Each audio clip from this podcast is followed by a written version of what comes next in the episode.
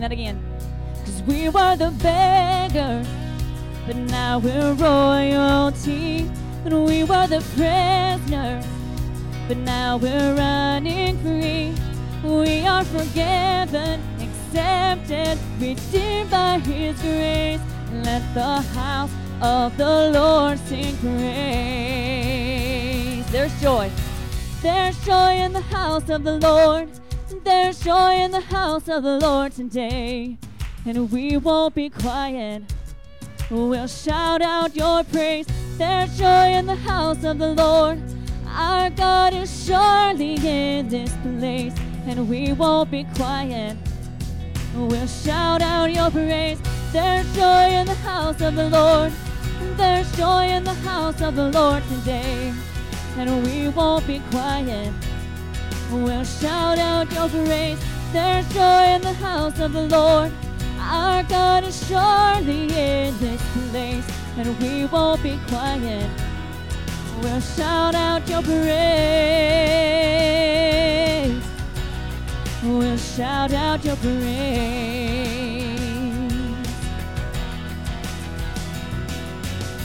There's joy in the house of the Lord, cause our God is surely in this place. And we'll shout out your praise. Amen. Thank you, Lord. Thank you, Lord.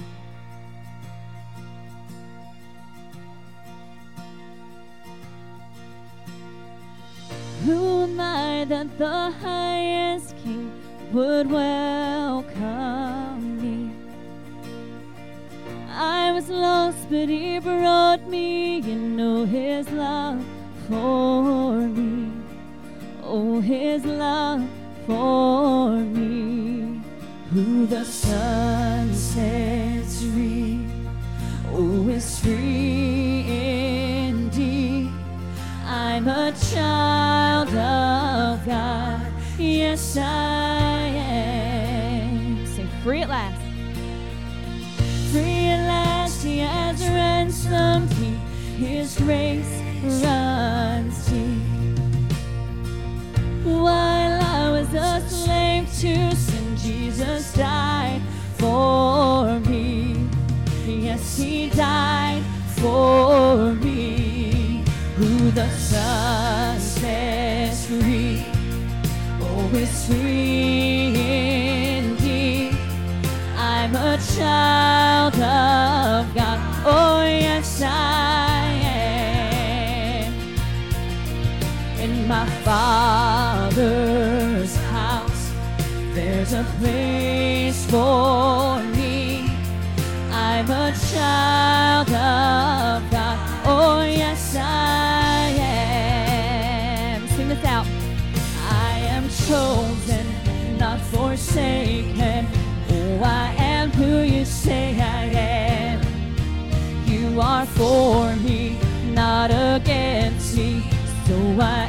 who you say I am.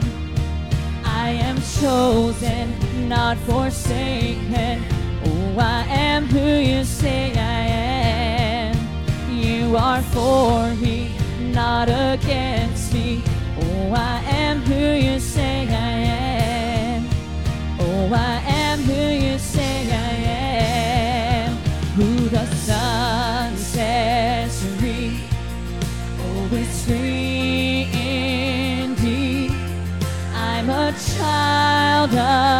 God. Oh, yes,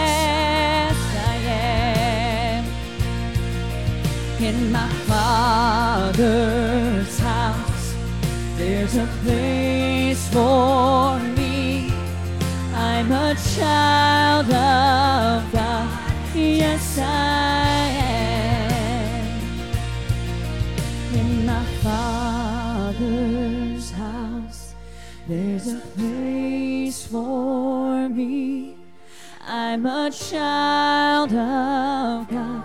Oh, yes, I am.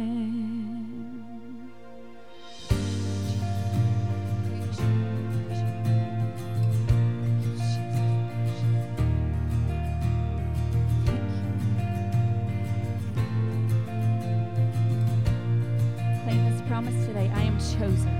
I am chosen, not forsaken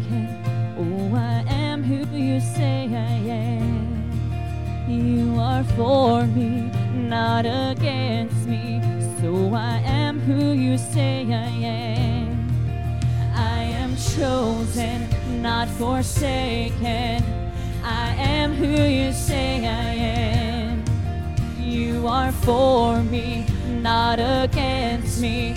Lord, I am who you say I am. More time. I am chosen not forsaken. Oh, I am who you say I am. You are for me, not against me. So I am who you say I am. Oh, I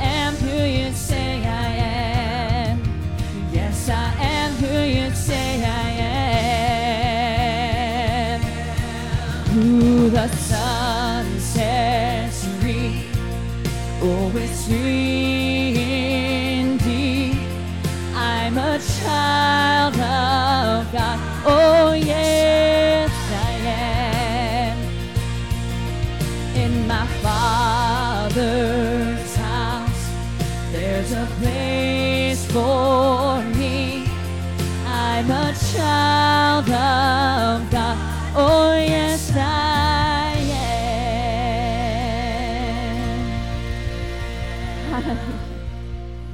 Jesus.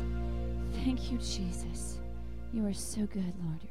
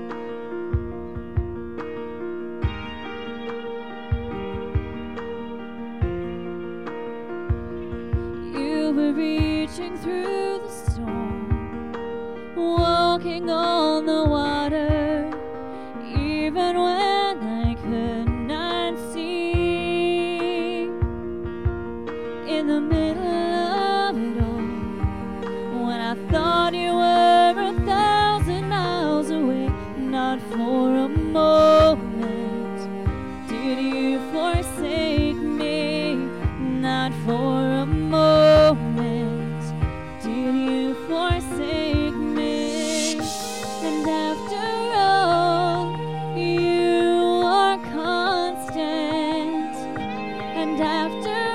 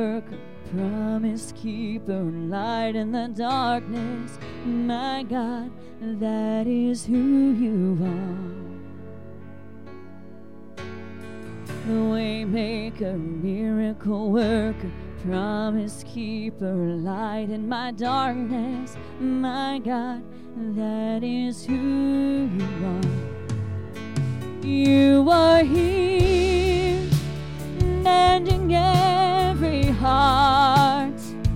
I worship you. I worship you. You are here, turning I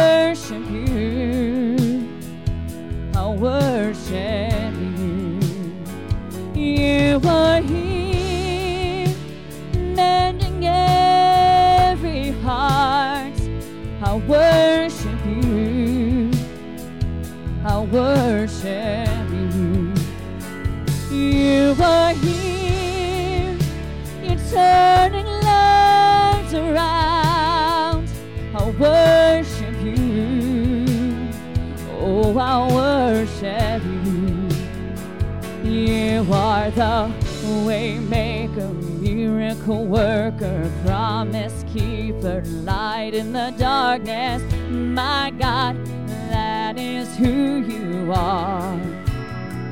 You are my waymaker, miracle worker, promise keeper, light in the darkness. My God, that is who you are. Declare it today.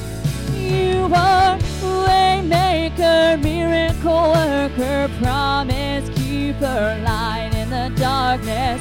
My God, that is who you are. You are the waymaker, miracle worker, promise keeper, light in the darkness.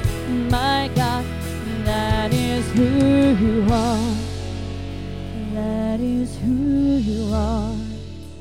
That is who you are. That is who you are, Lord. That is who you are. How many know that this is true? Oh, Even when I can't feel it, you're working. Even when I don't see it, you're working. You never stop, you never stop working.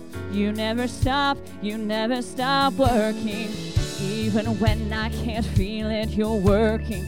Even when I don't see it, you're working. You never stop, you never stop working. You never stop, you never stop working. Even when I can't feel it, you're working. Even when I don't see it, you're working. You never stop, you never stop working. You never stop, you never stop working. Even when I can't feel it, you're working. Even when I don't see it, you're working. You'll never stop, you'll never stop working. You'll never stop, you'll never stop working. Waymaker, miracle worker, promise keeper, light in the darkness.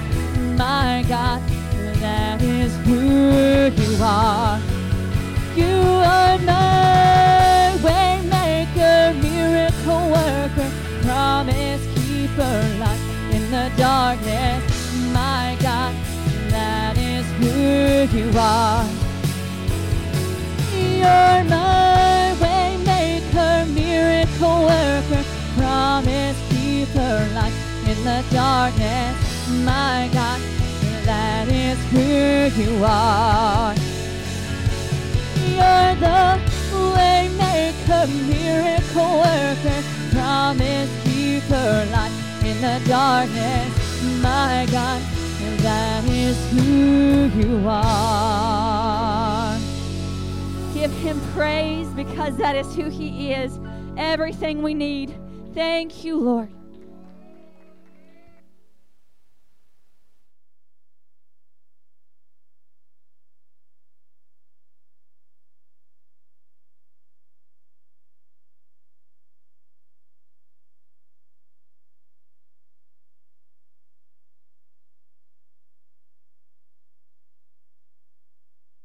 Welcome to the Cornelius Church of God. We're glad to have all of you with us this morning, here and there. We're glad to have all of you with us this morning.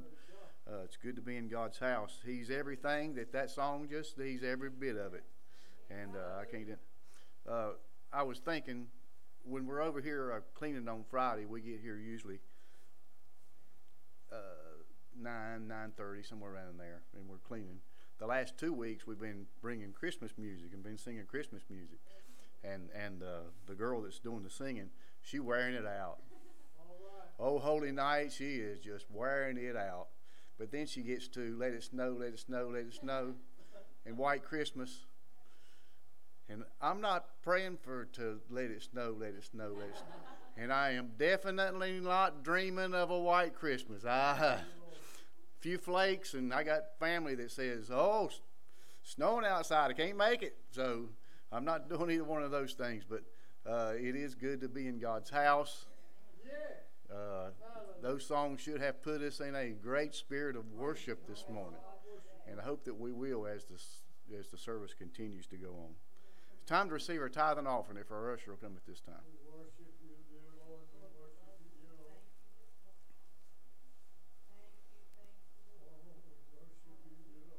Brother Joyner, if you will, say the blessing of the offering.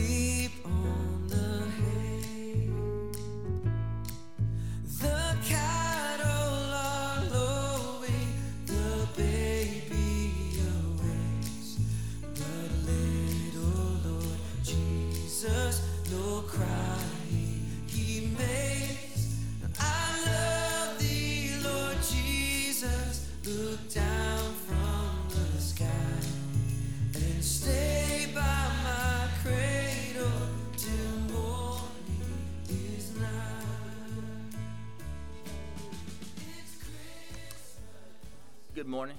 Yeah. And those songs have put me in a great spirit. And, and I'm grateful that He never stops working. And I'm grateful for all of you guys. It's time now to receive prayer requests this morning. Gretchen?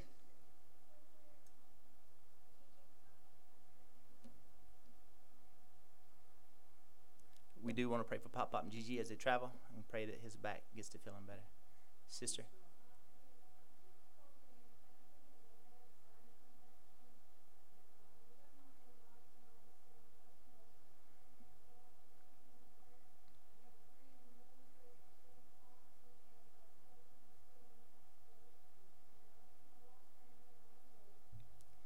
Sister Eggers, Col- you say Colton, and, and got you. We pray for him. Brother Mike.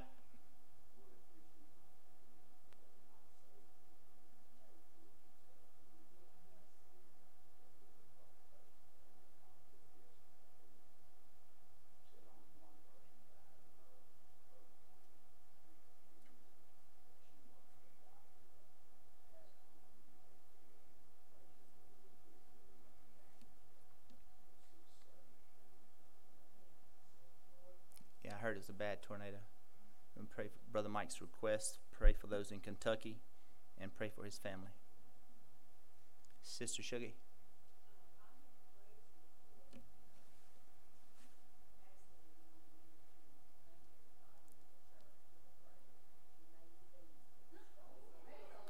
Right. Cassidy made the dean's list. Nice.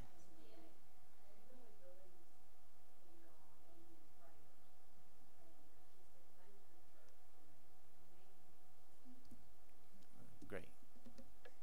Sister.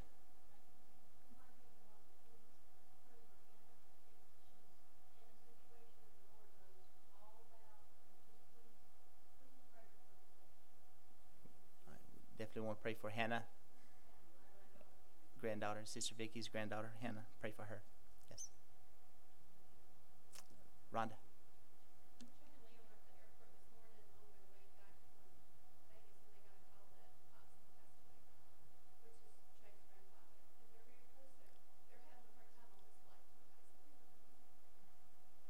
Tr- You said, Treg's family. Yeah, that's sister.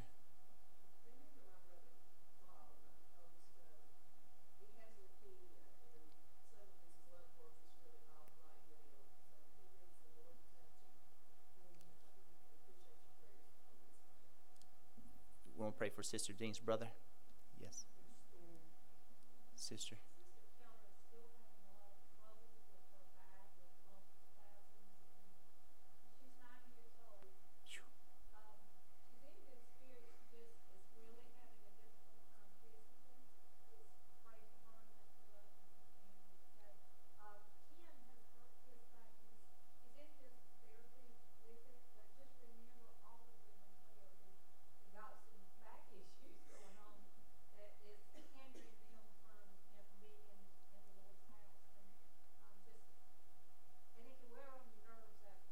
Yes.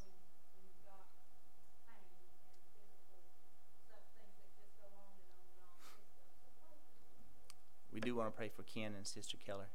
Back spasms. They're not. They're no fun. Couldn't imagine 90 years old and having them. Anyone else? If not, spoken any unspoken requests, raise your hands. Let's take these to the Lord.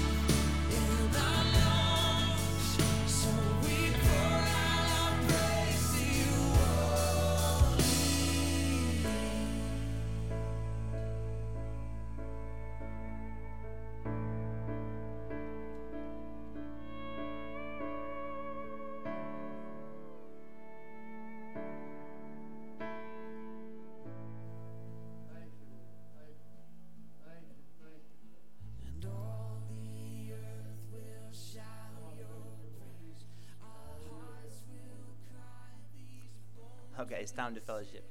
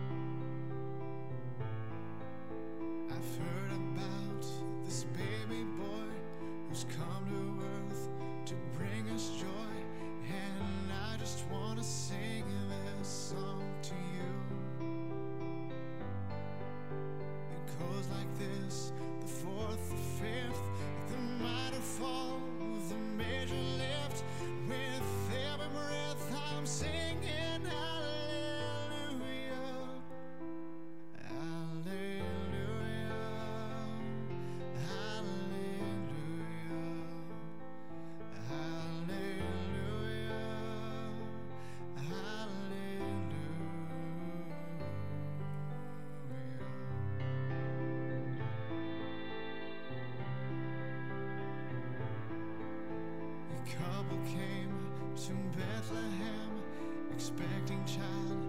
They searched the inn to find a place for you were coming soon. There was no room.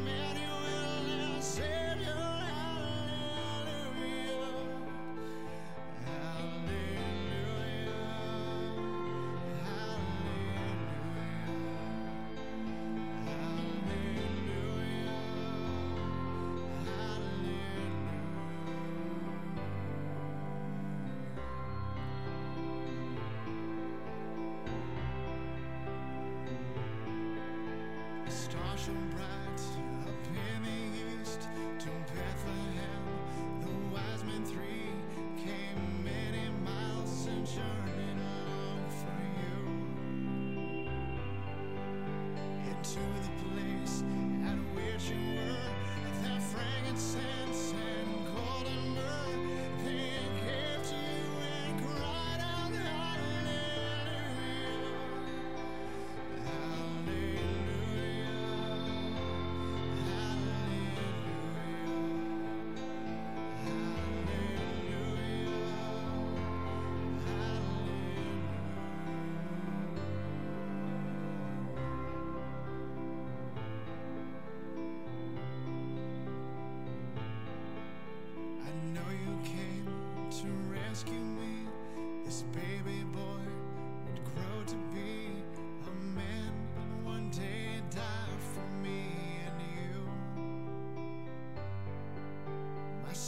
thorns would drive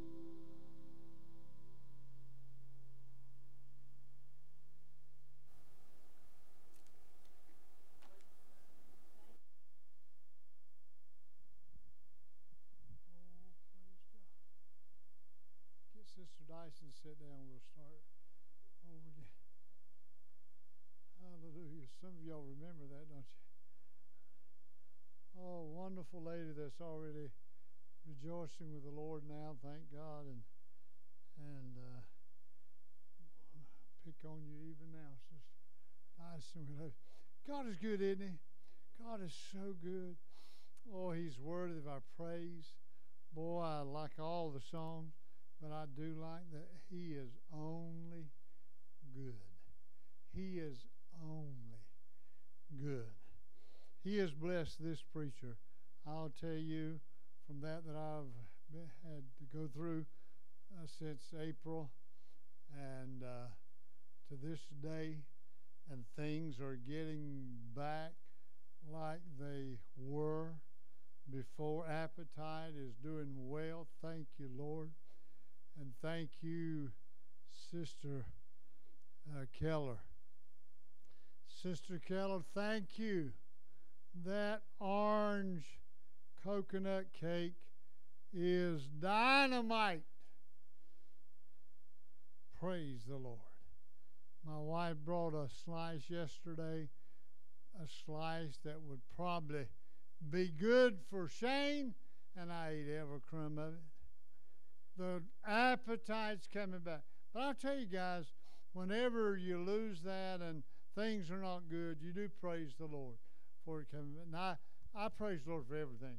His goodness. I, I got up this morning, I was breathing. Thank you, Lord. Uh, his blessings are everywhere. His goodness is all over the place. We live in a troubled time, but God is here. And I like it because God is still in control. And I'll tell you, God's presence truly is in this place today. Maybe there's one more that wants to say a little about the goodness of God in your life. Are you here this morning? You'd praise Him for it. Hallelujah. Hallelujah. Amen.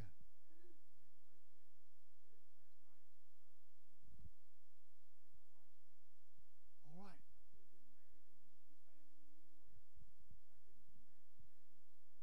Bless your heart. Amen.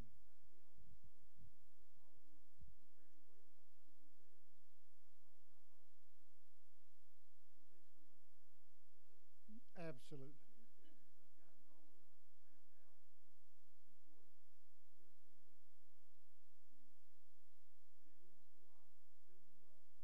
Yep.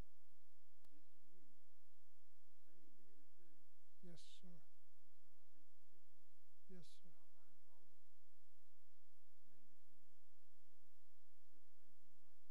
Praise God. This. Come, let us adore Him, don't you? Oh, let us come all the time. Well, and even when Christmas is past, we come in the doors to adore the Lord. We come in the doors to sit in heavenly places with Him. We come in the doors uh, to worship Him. That's why we're here. Is there another you'd like to brag?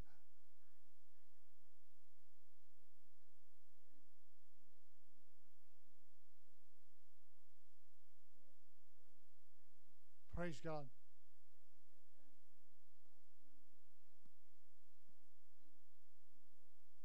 Praise God. Yeah. Bless your heart. Hallelujah. Hallelujah. Hallelujah. Yes, we're glad too. Amen. We're glad too. I'll tell you, we've been hearing great preaching, and God is touching us through the preaching of His Word.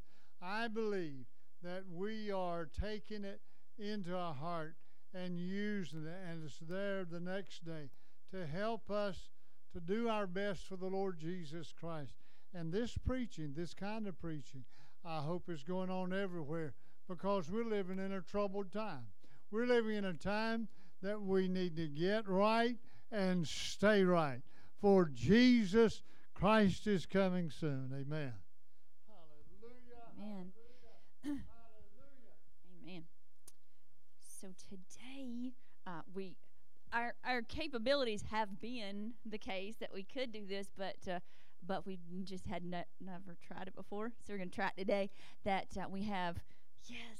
So our title and the points are there. Yeah. So we're gonna see. What, we're gonna see about that, and y'all give me just a second. Because I don't care what the doctor says, the uh, the sinuses are are alive and well, right? Oh my golly. Sister Hager said that they they told Colton that um, he couldn't have a sign. You know, the sinus stuff just you know all all this stuff's gone. no, no, it's here. So bless us. Anyway, we are we're talking. We're in a series about using our words. So last week we we discussed the important of the importance of the spoken word uh, to the process of creation, and it's my hope that from last week uh, we've understood that God can take the most void and worthless thing, death covered, no good, nothing, and transform it with just a word. And today, it is to be or not to be. That is the question. Yes. So, have you ever doubted yourself? I don't know about you, and maybe you're confident all the time, and, and some of us may seem as though we are. Some of us may be confident all the time, but but there are some possibly you've, you've doubted yourself, and we've all had those feelings of inadequacy uh, at one time or another. We question whether or not God can use us, or would would He even want to because I know myself.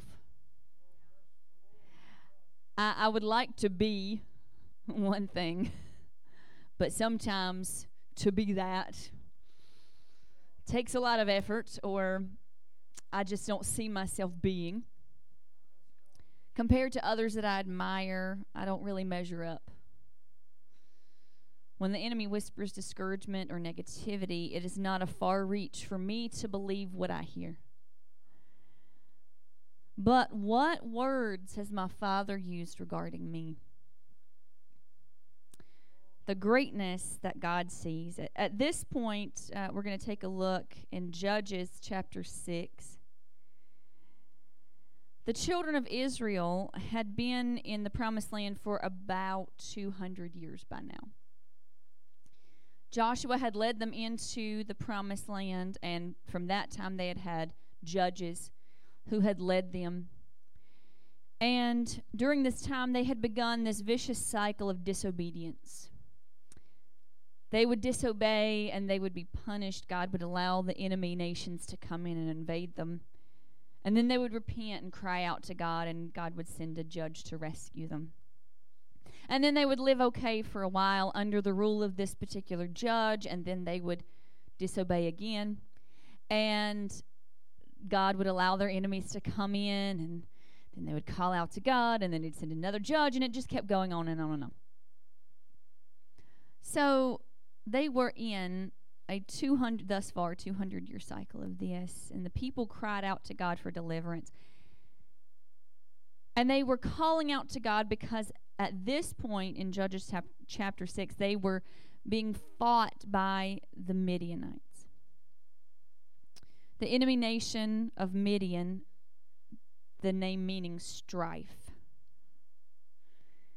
They were one of the nations that hired Balaam to curse the children of Israel. Midian and Moab had gotten together earlier in, uh, uh, well, a few hundred years ago, and had paid this false prophet Balaam to curse the children of Israel. So they had had issues throughout history with this particular land. The Midianites had terrorized the Israelites for seven years, the beginning of this chapter tells us, frightening them to the point that they had made caves in the mountains to escape.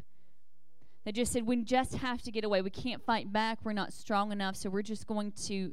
They went to the natural caves, and the ones that were not big enough, they would hew out further into the mountain so that they would have a safe place to stay. These were ruthless people who invaded the land, destroyed all the crops, killed all the livestock, so that the people were impoverished. It doesn't even say that they stole the items for themselves, it's just that they destroyed them so that the Israelites would not be able to have anything. But in Judges chapter 6, starting with verse 11, the Lord found a man named Gideon. And there came an angel of the Lord and sat under an oak which was in Ophrah, that pertained unto Joash the Abiezerite, and his son Gideon threshed wheat by the winepress to hide it from the Midianites.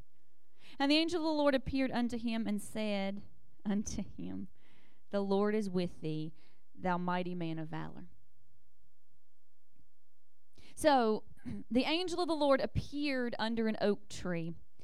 We soon learn in, in the next few verses that this is a theophany or a Christophany, meaning that it was an incarnation of Jesus or of of God the Father before the incarnation in the New Testament. So we see this a few times. Uh, Melchizedek. There are a few other times. Uh, an angel of the Lord came to Abraham. We see this that it's not. Uh, it, it's a bodily form, but the people don't recognize it as Yahweh or as Jesus. so this angel, this messenger, but it was God. We know later came and sat under an oak tree, and he saw Gideon, who was in a very odd place for his intended task. He was threshing wheat in a wine press. When wheat was harvested, it was taken to a threshing floor. And a threshing floor would have been up on top of a mountain, or at least a high heel. And there was a threshing floor, usually made of wood, and the people would bring all of their wheat and lay it down on the ground on the threshing floor. And depending on the uh, the wealth of the person who was threshing the wheat, either their servants would have come and, and stomped on the wheat, or they would have had uh, oxen to tread out the grain.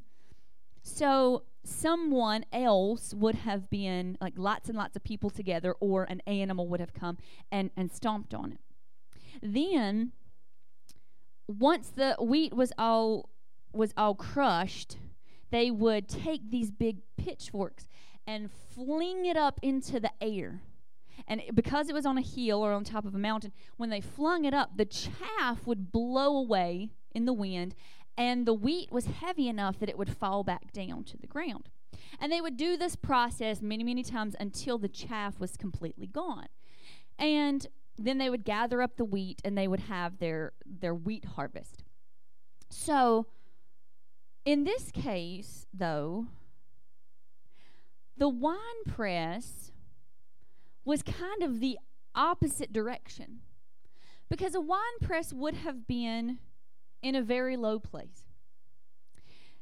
Once they had harvested the grapes, they would have thrown them into the press and all the all the leaves and all the pieces would have been thrown in there and people would have come and stomped on the grapes. And as they're stomping on it there was a mm, kind of a almost sewer system. And when you think of sewer it's not the not that kind of drainage system maybe is a better word.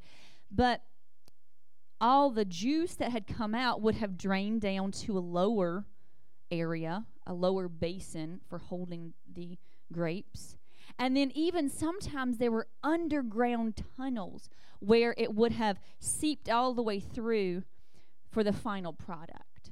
So it was low and lower and possibly even lower. Sometimes, completely a cistern or a well would have been dug into the ground for a wine press. So there was no wind where Gideon was. He was not in the right place for the job he was doing. So the Lord sees him hiding from the Midianites down in a pit. He had gathered, by implication of, of the verses, he had gathered only a small amount of wheat and was threshing it by hand. He was crushing it with his hands away from any wind. And the Lord appeared to him with this word Yahweh is with you, mighty man of valor.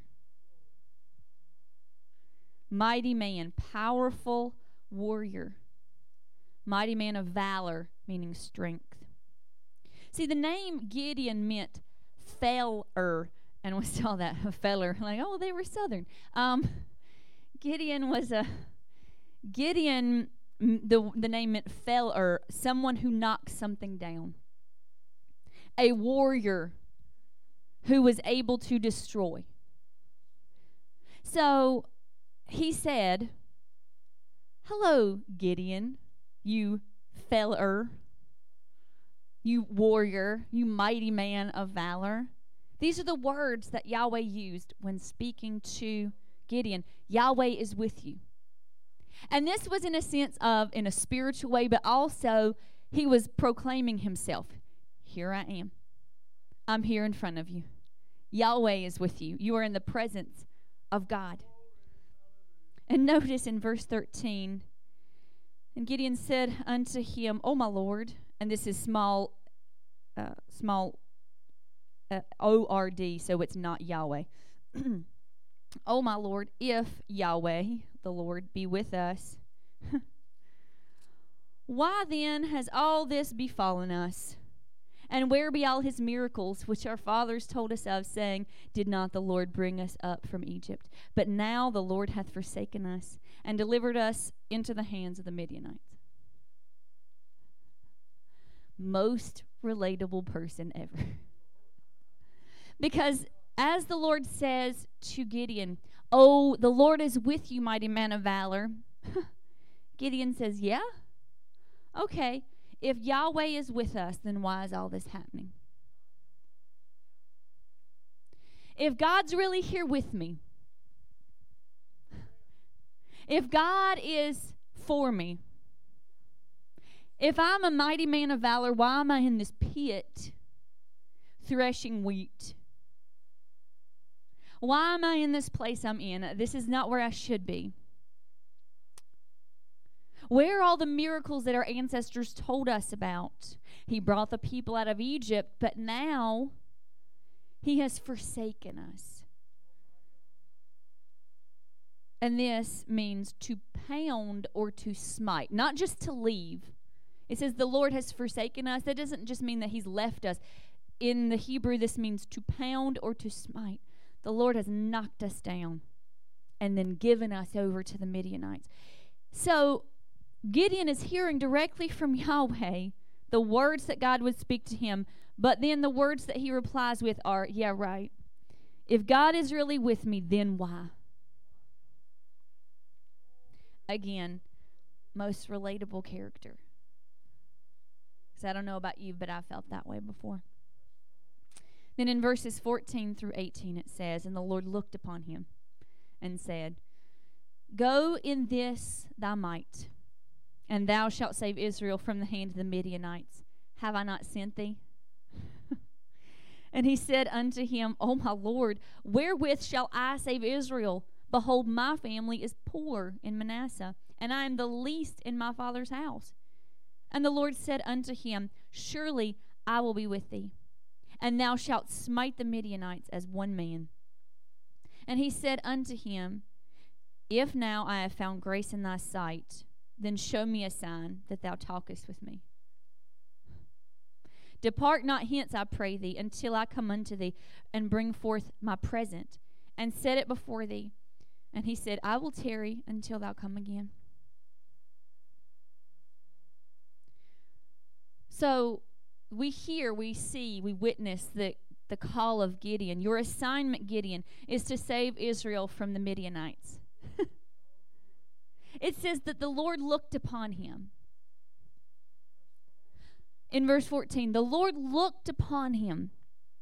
He saw where he was, but that didn't matter to the Lord. Yeah, I see you in that pit. You're, you're going to save Israel. No, Lord, not me. Yeah, I see you. And I'm telling you what you're going to do. so he seems shocked. How will I be able to save Israel? We see his excuses. First of all, my family is poor, I have a lack of resources. The second thing he says is, I am the least in my father's house. He had a lack of influence. Again comes the reassurance of Yahweh I will be with you, and you will strike the Midianites. Then Gideon asks for some type of confirmation that the Lord has called him to this purpose. Please give me a sign that you've talked to me. Because I think I've heard you. But I don't know. Give me a sign. Verses 19 through 21 say, And Gideon went in and made ready a kid and unleavened cakes of an ephah of flour. The flesh he put in a basket, and he put the broth in a pot, and brought it out unto him under the oak, and presented it. And the angel of God said unto him, Take the flesh and the unleavened cakes, and lay them upon this rock, and pour out the broth. And he did so. Then the angel of the Lord put forth the end of the staff that was in his hand, and touched the flesh and the unleavened cakes.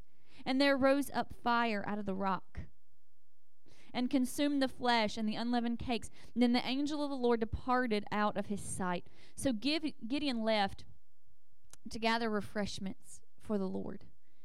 He made ready a, a kid, a young goat, unleavened cakes, and broth. And when it was brought before the Lord, and this was in essence a, a fellowship meal, and he's he's bringing this to the angel of the Lord, this person to be able to refresh him, to be able to uh, be kind and friendly to him. But when this meal is brought before the Lord, he told Gideon, lay it as a sacrifice. Lay it down on this rock and pour out the liquid. To us, there is little significance, perhaps, but to those living under the sacrificial system, there would have been. Because Gideon here offers to Yahweh the components of a peace offering. You don't have to turn there, but if you're taking notes, in Numbers chapter 15, verses 1 through 15, it talks about the peace offering. And that the components of a peace offering were an animal sacrifice, unleavened bread, and wine. And the sacrifices were to be laid down, and the wine was to be poured over it. And that when it was consumed, that this voluntary sacrifice was viewed as a time of fellowship between God and man.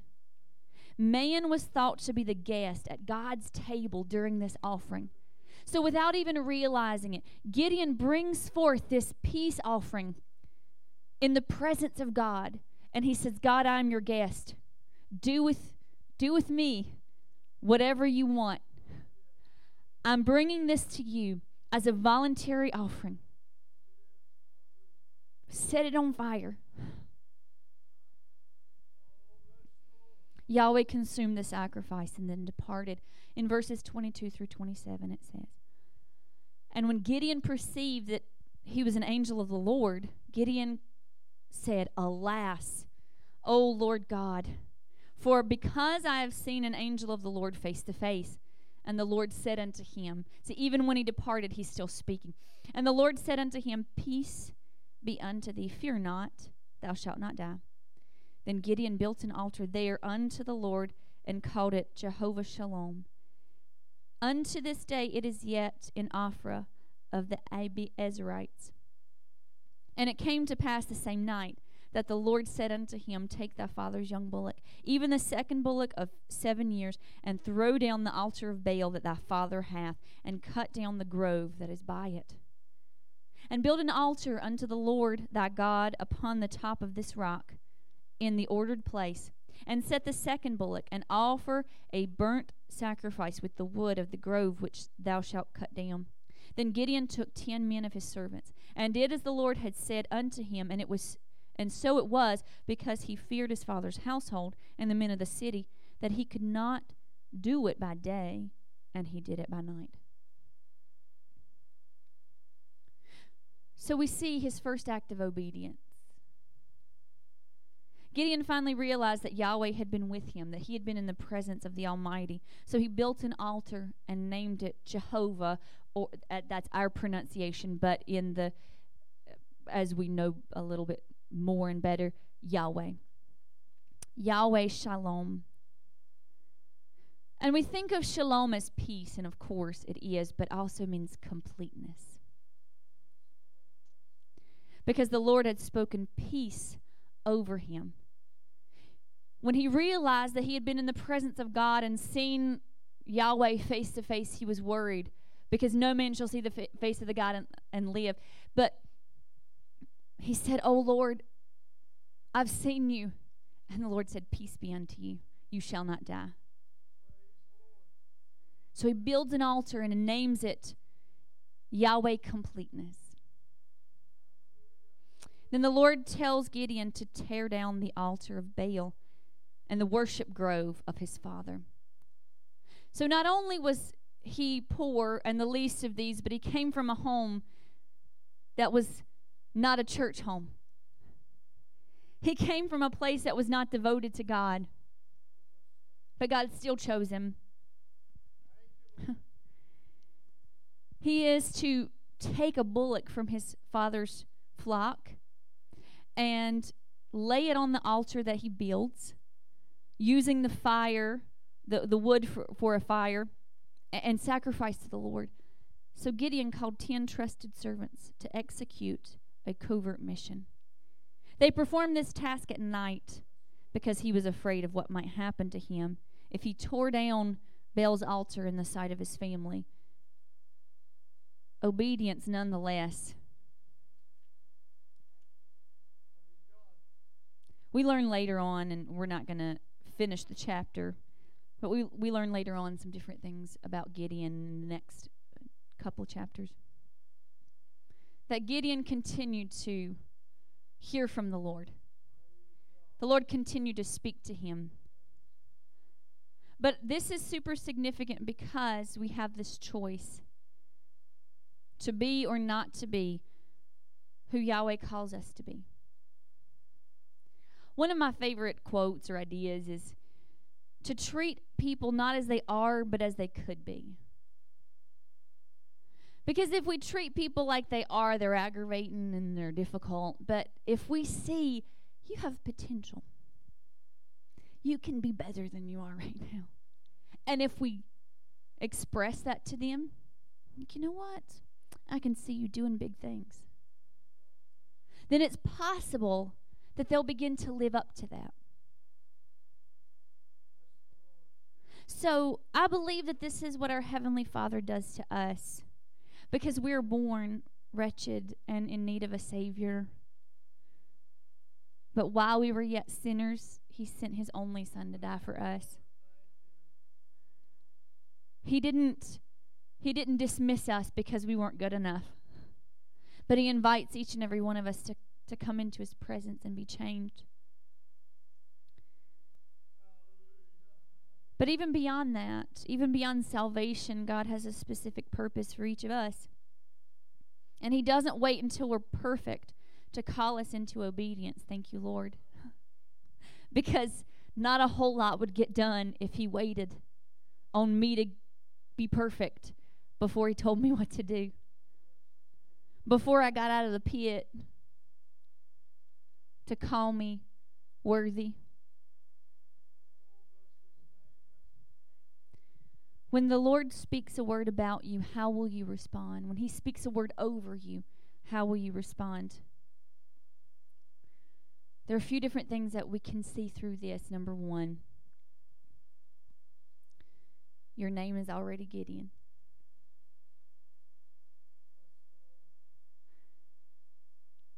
Will we choose to believe what God sees and says, or will we just believe our circumstances?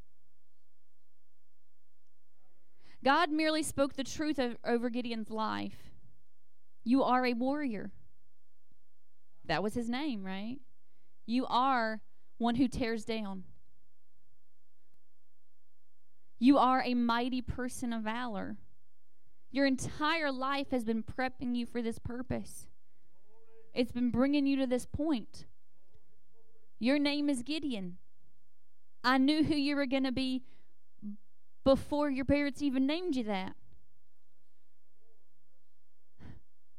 He says, You are called, you are chosen, you are accepted.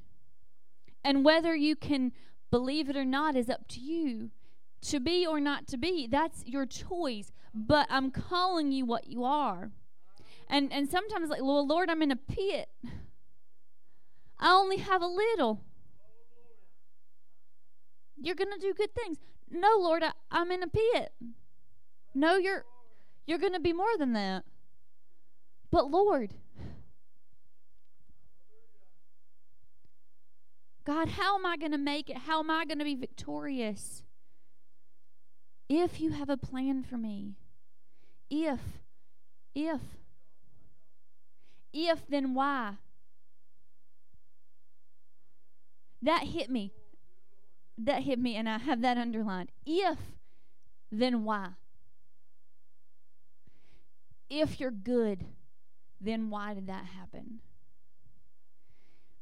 If we're going to do more and be more, then why don't we have all these resources?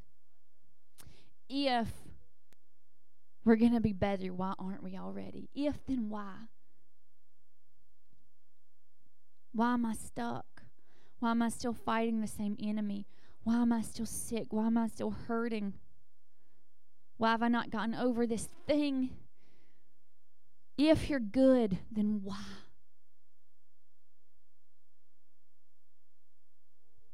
But here's the thing you have nothing to prove to God. I'll say that again for those who for those who struggle with this kind of thing. You have nothing to prove to God. He already sees. He already sees your struggle. He already sees that you're in a pit.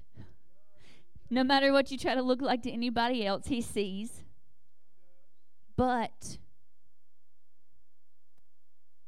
whether you are in the pit or on the mountaintop, if you keep working, keep praying, staying faithful, you're still a warrior.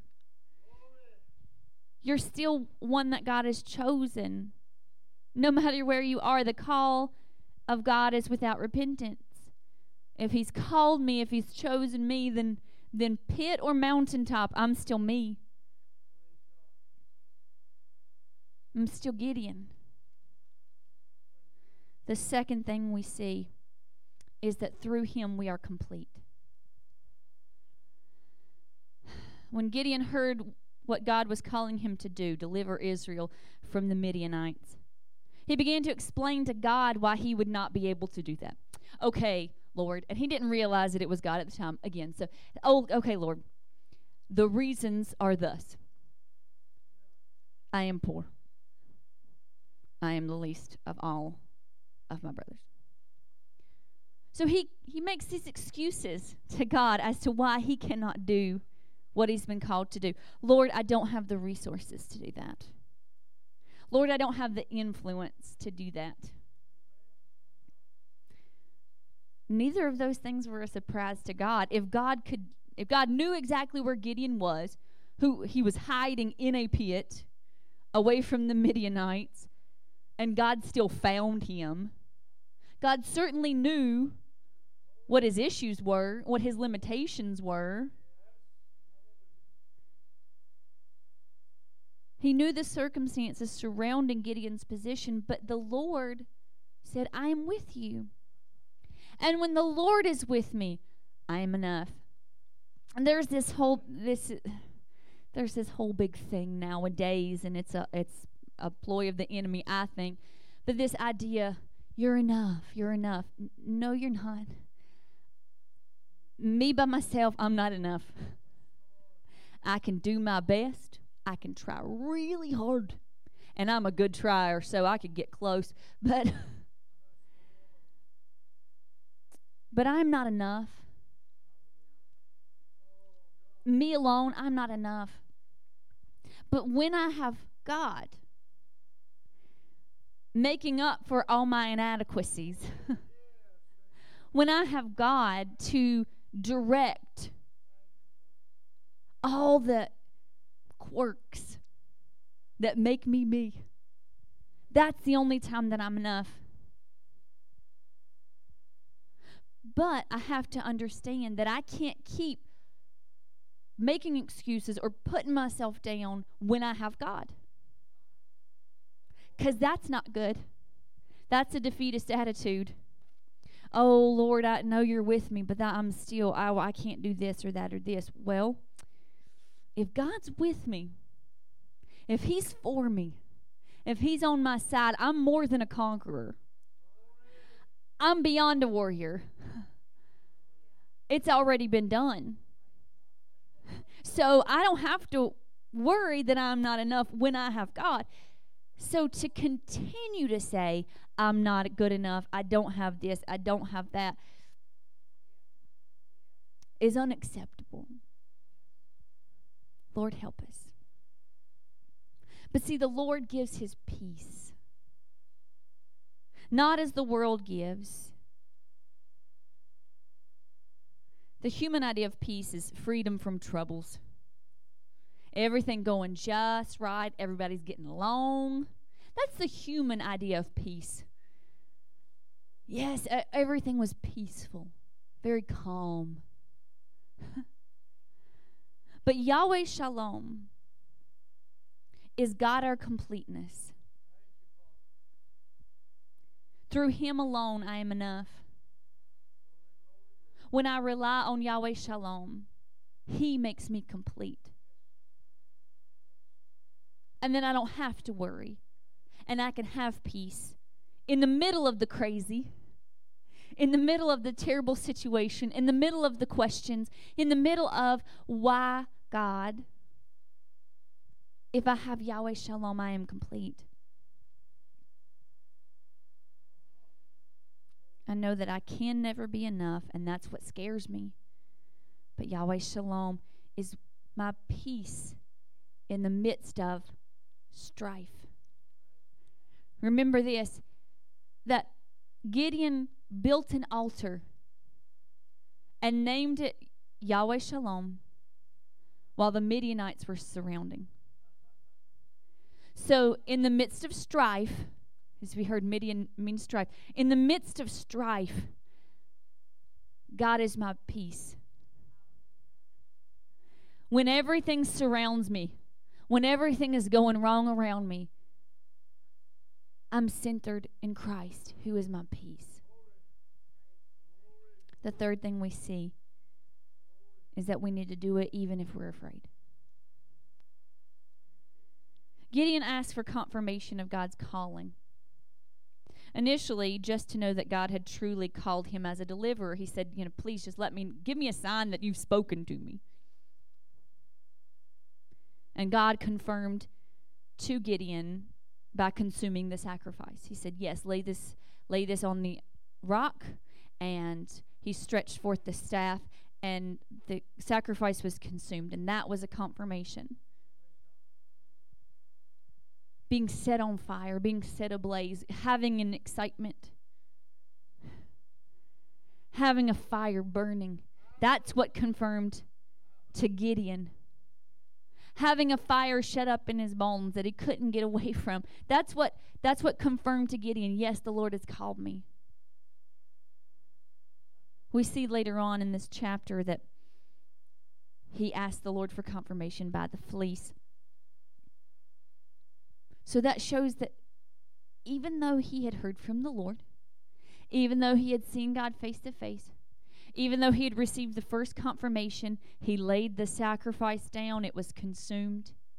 Even though he had obeyed God by tearing down the groves and building an altar and sacrificing in the middle of the night, even though he had done that, he still wasn't convinced. Again, most relatable person. Gideon heard from the Lord to perform an act of obedience that would confirm his trust in the call of Yahweh. And he performed the task. He tore down the pagan altar. But he did it at night because he was afraid of his family, afraid of the men of his town. And sometimes we may look at that and say, oh, well, how cowardly that he went out in the middle of the night and he did it, but he did it. If God did not know that we would be afraid to step out, he never would have said, Fear not. He never would have said, Be strong and courageous so many times. If God thought that we were just going to completely obey the first time and say, Hey, go do such and such, like, Yeah, God, gotcha. Let's do this. No. He, he knows our humanity, and He knows that we will take a step forward and then maybe take a step back. And we'll take a step forward and say, Oh Lord, are you sure? Are you really sure? You know me, right? You still know me? And God knows this. Being afraid does not mean that you're less worthy or that you're less called. The Lord honors our obedience to His word. So being afraid is is not a sin. Being concerned, asking God why, that's not that's not a sin. Disobedience, not doing it at all, that's where the problem begins. So I can still doubt and like I don't know about this. I'm going to walk and I'm going to try. Maybe, okay. God, I'm stuck right here. Can you please help me? But if we're obeying, if you're moving, you're doing it right. So today, what do you hear the Lord speaking? What have you heard the Lord speak over you? Is there a new call that you feel He's putting on your life or a call to a deeper relationship with Him? That He's speaking to you and that you've been hearing in the back of your mind or in your spirit. You've be- been beginning to feel a, a fire shut up in your bones and saying, "Oh Lord, is this the is this the right way? Is this the direction? This feels different. This feels new." Or maybe he's trying to resurrect an old dream that has been buried. Are you an answer to someone's prayer? And the Lord's just asking you for obedience. Call that person, write a letter, um, go visit, you know he's he's just asking you for small acts of obedience just a little bit of stepping out and you're like oh i don't know will they think i'm odd why you know will they wonder why i'm doing this so today i want us to believe. Because we each have the choice to be or not to be who the lord has said who the lord has spoken from the beginning. He has used his words over each of us. He has called and He has chosen. So understand and believe today that you are already Gideon, a mighty person of valor. That through Him you are complete. So you got no more excuses. And that we need to do it even though we're afraid because God honors our obedience. As the music plays, I just want us to hear again the words that God speaks over us. And sometimes it's hard to hear. Sometimes it's hard to hear over every negative thing that's going on in your mind, over every worry, over every concern. Sometimes our our negativity about ourselves comes through and you hear all these excuses you can't because and if, then why. All this stuff just comes in. But today we want to hear with good clarity the words that God has to say. Heavenly Father, we thank you so much for your word because it is true. It is sharp and it is powerful. It is a two-edged sword that that pierces that separates the joints from the marrow. God, I thank you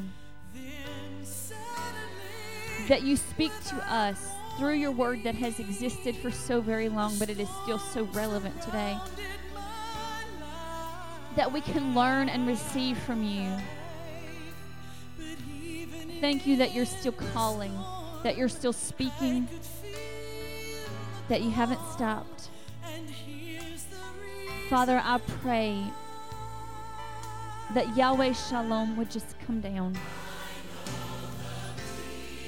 Be our completeness today. Father, be our peace in the midst of the crazy. Father, peace that the that the Father can only give, not not the peace that the world gives because we understand that things won't always go our way. It won't always look good. It won't always be perfect. But peace in the middle of a pit, God. Peace in the low places. Completeness when we can't see. Peace. Father God, we ask you that today. Father, that you would help us to see and understand that before we were born, you had a purpose for each of us. And that we may not all have the same calling, and that's good because your body needs to be made up of so many different parts. And God, I pray that you would give clarity, that you would speak and confirm and help us to see that if you have called us to something, then you won't leave us alone. Help us to see that through you we can be enough. That only through you our resources don't matter, our influence doesn't matter because you can make it enough. You can do exceedingly abundantly above all that we can ask, think, or imagine through the power that works in us. I ask for clarity for each one calling out, for each person saying, What now? What now? God, things didn't go the way I thought they would, so what now? God, I'm in the middle of a transition, so what now? God, I'm at a crossroads, so what now? And if, then, then why, if this happens? But give us clarity. And God, I ask for each of us to develop a sense of obedience, even to the small things, that if we hear a small prompting of your Holy Spirit, that we would do it in Jesus' name. God, that we would speak out love and truth. That we would call and visit, that we would that we would give, that we would do exactly what you called us to do in the small things, so that you will show us the bigger things. That you know that you can trust us, God. Heavenly Father, we trust in you today. We trust in you today. We just worship you today.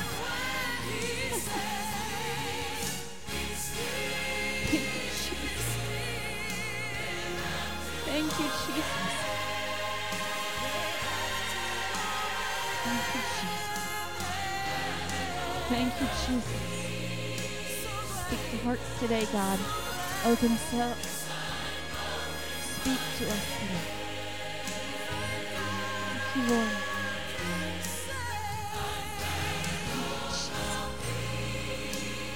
Thank you, that you are that peace.